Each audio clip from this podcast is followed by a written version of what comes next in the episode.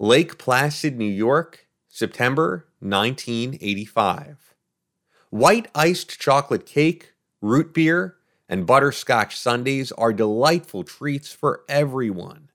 But to someone who spent five nights lost, alone, cold, and hungry in the Adirondack Mountains, they taste better than ever imagined.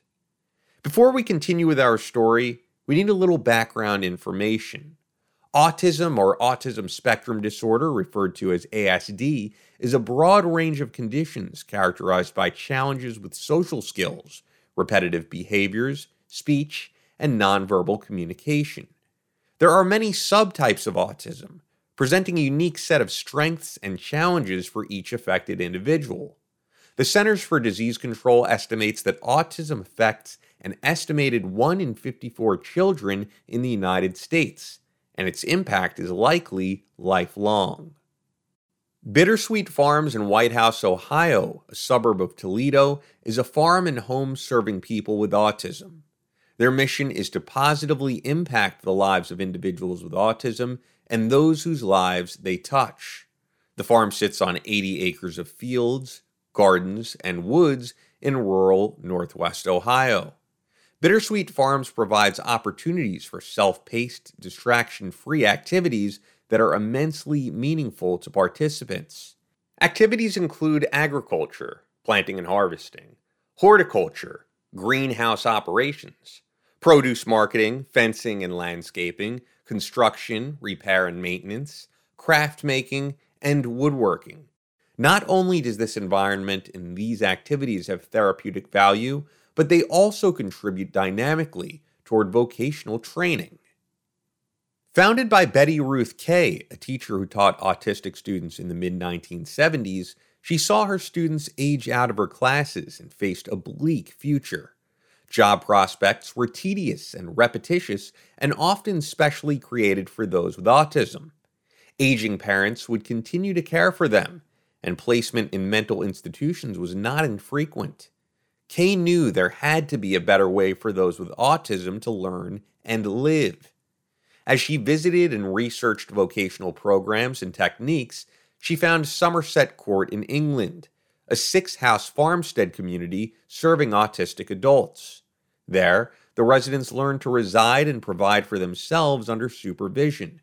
Incorporating Somerset Court's successful group's framework and approaches, Kay set out to duplicate a similar community here in the United States, resulting in Bittersweet Farm.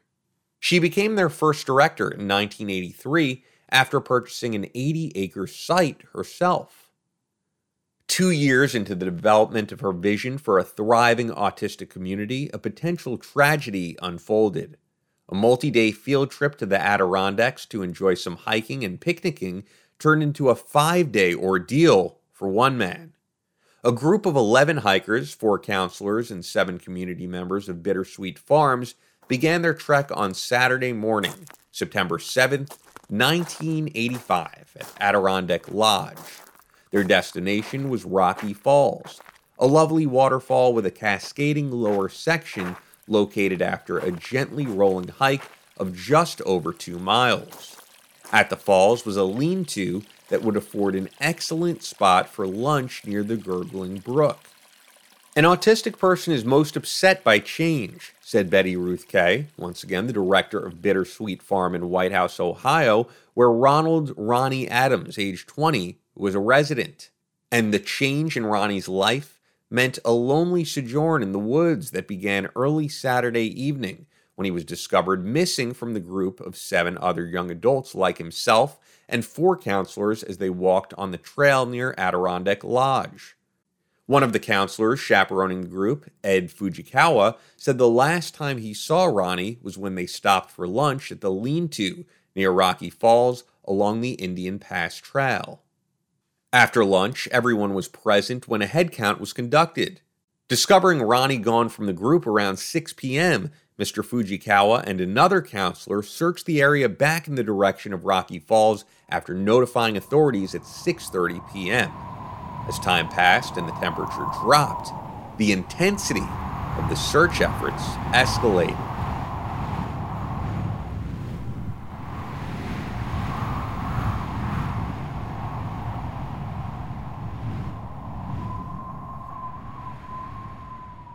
Get fresh, pre measured ingredients and mouth-watering seasonal recipes delivered right to your door with HelloFresh, America's number one meal kit. HelloFresh lets you skip those trips to the grocery store and makes home cooking easy, fun, and affordable. The staff here that puts together episodes of In the Wild are all loving HelloFresh and their variety of options to suit any dietary needs. I love the package that I got such a wide range of recipes and flavors. HelloFresh offers convenient, no contact delivery to your doorstep for easy home cooking with the family. The recipes are easy to follow with simple steps and pictures to guide you along the way, and you'll streamline the supply chain. Now, what that means is that produce gets to you faster and fresher than the grocery store. Makes things a lot easier, right? Go to HelloFresh.com slash in the wild 90 and use the code in the wild 90 to get $90 off including free shipping. Once again that's hellofresh.com slash in the wild 90 and use code in the wild 90 one word to get $90 off including free shipping.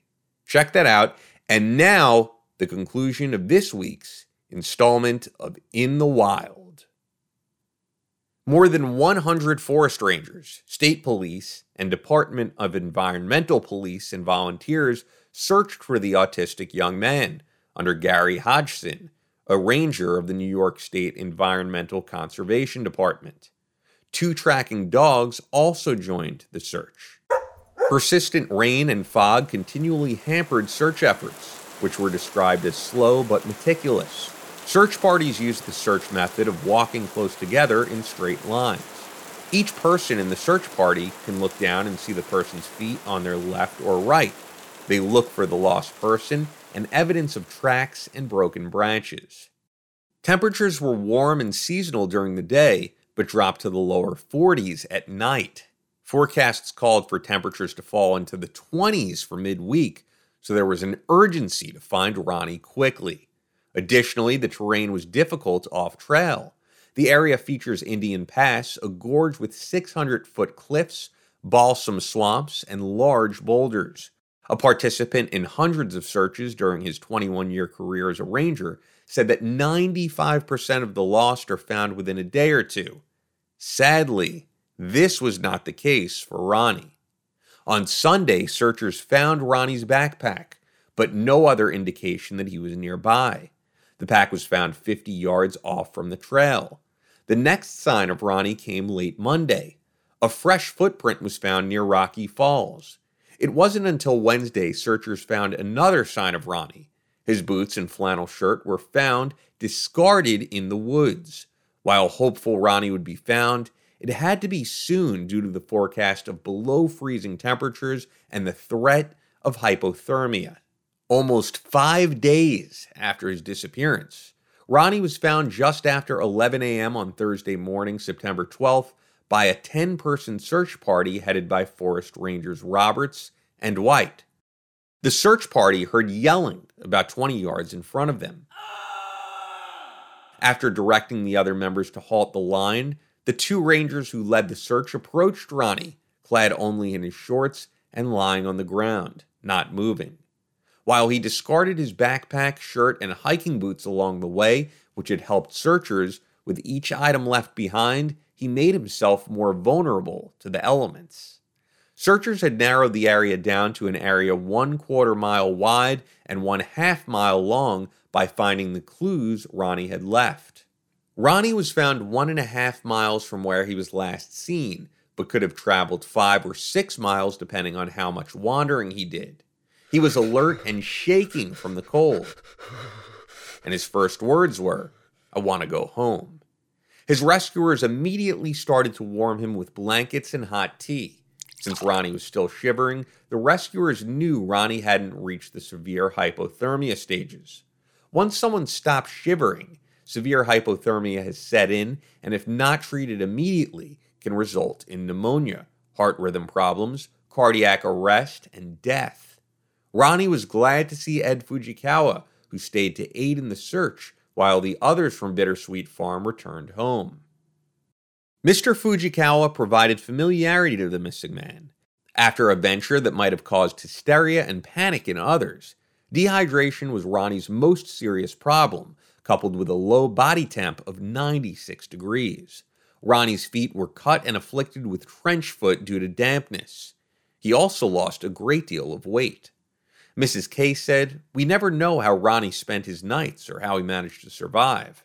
Residents at Bittersweet Farm keep day to day journals. Maybe he will write some of his memories of being lost and then found. After he was found, he was carried by rescuers in a basket like litter to Indian Pass Brook, where a hovering helicopter airlifted him to a hospital. Miss Kay called it a most impressive rescue. It was in the hospital that Ronnie enjoyed his special order of favorite treats. He may not have realized it, but he had spent his 21st birthday in the wilderness of the Adirondacks. Today, Bittersweet Farms continues with their mission to positively impact the lives of individuals with autism and those whose lives they touch. To find out more about Bittersweet Farms in Whitehouse, Ohio, you can visit their website at bittersweetfarms.org. Thanks for listening. If you enjoyed this episode and you'd like to help support the podcast, please share it with others, post about it on social media, or leave a rating and review at your favorite podcasting platform. To catch all the latest from In the Wild, you can follow us on Facebook at narrative.fm. Thank you, and join us next week for another episode of In the Wild. This week's episode was narrated by Ian Scotto and written by Beverly Fraser.